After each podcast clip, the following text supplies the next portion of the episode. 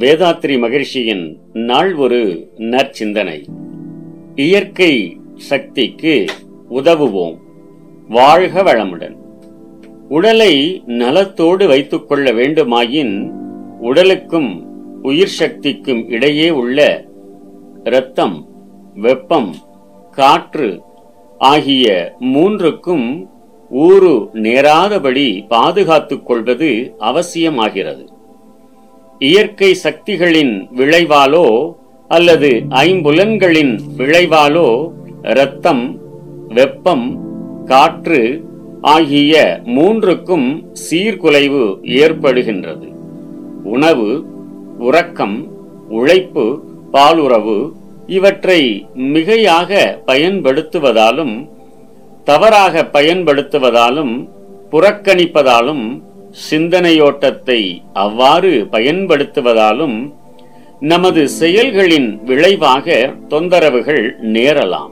பருவ வேறுபாடு பரம்பரை உணர்ச்சி பதிவு வானில் கோள்களின் ஓட்டத்தில் ஏற்படும் நிலை மாற்றம் இவற்றால் உண்டாகும் காந்த அலை அதிர்வுகள் அவற்றின் சேர்க்கையின் விளைவுகள் இவை இயற்கை சக்தியால் நேரும் பாதிப்புகள் ஆகும். இந்த விளைவுகளிலிருந்து காக்க இயற்கை சில தடுப்பு வசதிகளை செய்து வைத்திருக்கிறது. இந்த தடுப்பு வசதிகளையும் கடந்து போகும் நிலை உண்டானால் உடல் கெடுகிறது. பாதிப்புகள் ஏற்படுவதை கூடுமானவரை நமது செயல்களால் நாம் தடுத்துக் கொள்ள முடியும். சில சமயங்களில் சந்தர்ப்பவசத்தால் நாம் செயல்படும் பொழுது தடுப்பு நிலையை நாம் கடந்து விடுகிறோம். இயற்கை சக்திகளால் ஏற்படும் விளைவுகளை தடுத்துக் கொள்வது சாத்தியம் அன்று. அதனால் தடுப்பு நிலையை உயர்த்திக் கொள்ள நாம் சில பயிற்சிகளை செய்ய வேண்டும்.